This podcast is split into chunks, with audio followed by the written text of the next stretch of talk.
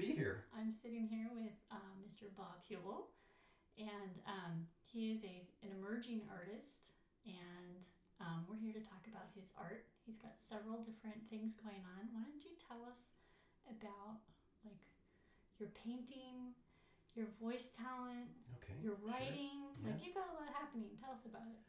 I have wanted to write for quite some time, but I've been way too busy to do it. I've got about 150 pages into a novel that I'm writing called We Three.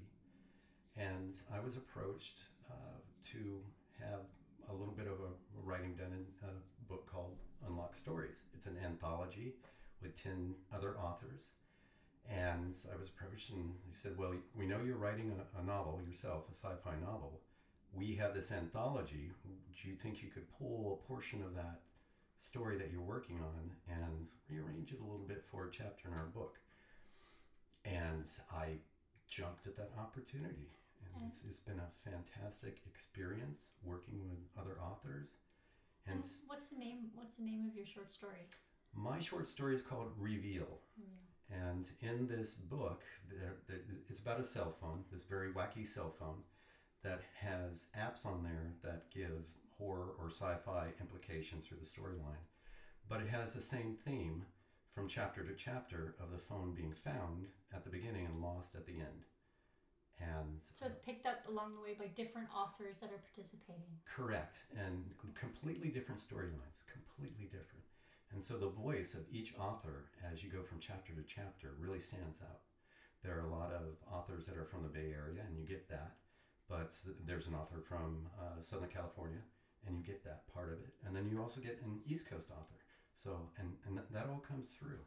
So it's, it's really been a privilege to, to work on that. So, um, for listeners, where can where can they find Unlocked Unlocked Stories?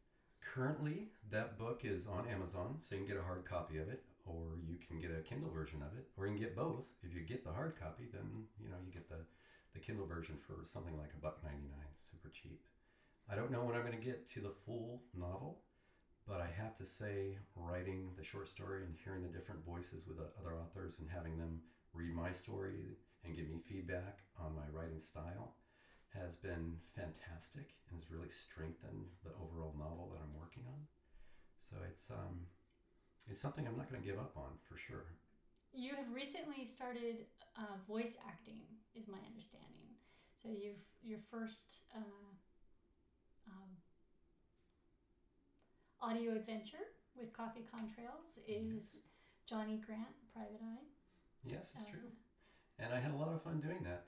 Now, you and I have worked together for some voice acting in the past, and it was that initial involvement and seeing the other people that were contributing to the story that really kind of got me. That how, you know, one person talking voice acting is one thing, but when you bring together a group to do the different characters, it really takes you back to old time radio and, you know, all the sound effects that go into it and it really makes the story come alive. Uh, I'm really looking forward to doing the same with my reveal story and sharing that as an, a real adventure, not just, you know, I, I want something that, that leaps off the page, right? That you don't have to have it straight in your face reading every single word, but you change up the wording a little bit because it's dialogue now. You don't have to explain everything so much that you know he nodded and she laughed and that kind of stuff the characters are actually doing that so it's really amazing to work with other people to bring that story to life In addition to writing, Yep. you are um, an artist, and tell us about your painting. Well, it's really kind of funny because it started off a long time ago when I, I moved in with my wife to be. And I was having trouble sleeping at night, and just kind of adjusting to not being alone anymore. And I took up art. I started uh, doing drawings and paintings. Hadn't had any formal uh, education in art in school, but it was something I, I always wanted to do. So I started that self taught. And um, now I've, I've got so many paintings in the house that I kind of have to slow down or sell them off so that I can paint some more because they're just kind of stacking up. But I do landscape uh, and also abstracts. I like patterns. I love uh, really detailed pattern work. So um, I love creative projects with people that want to share their creativity. So if you've got a project out there and you could use some help with it, uh, I'd do that and maybe sell you a piece of art at the same time. Sounds good. Well, it's great talking with you today. Thanks for your time and Thank you very much. always fun recording with you. Great hanging out with you. Thank you.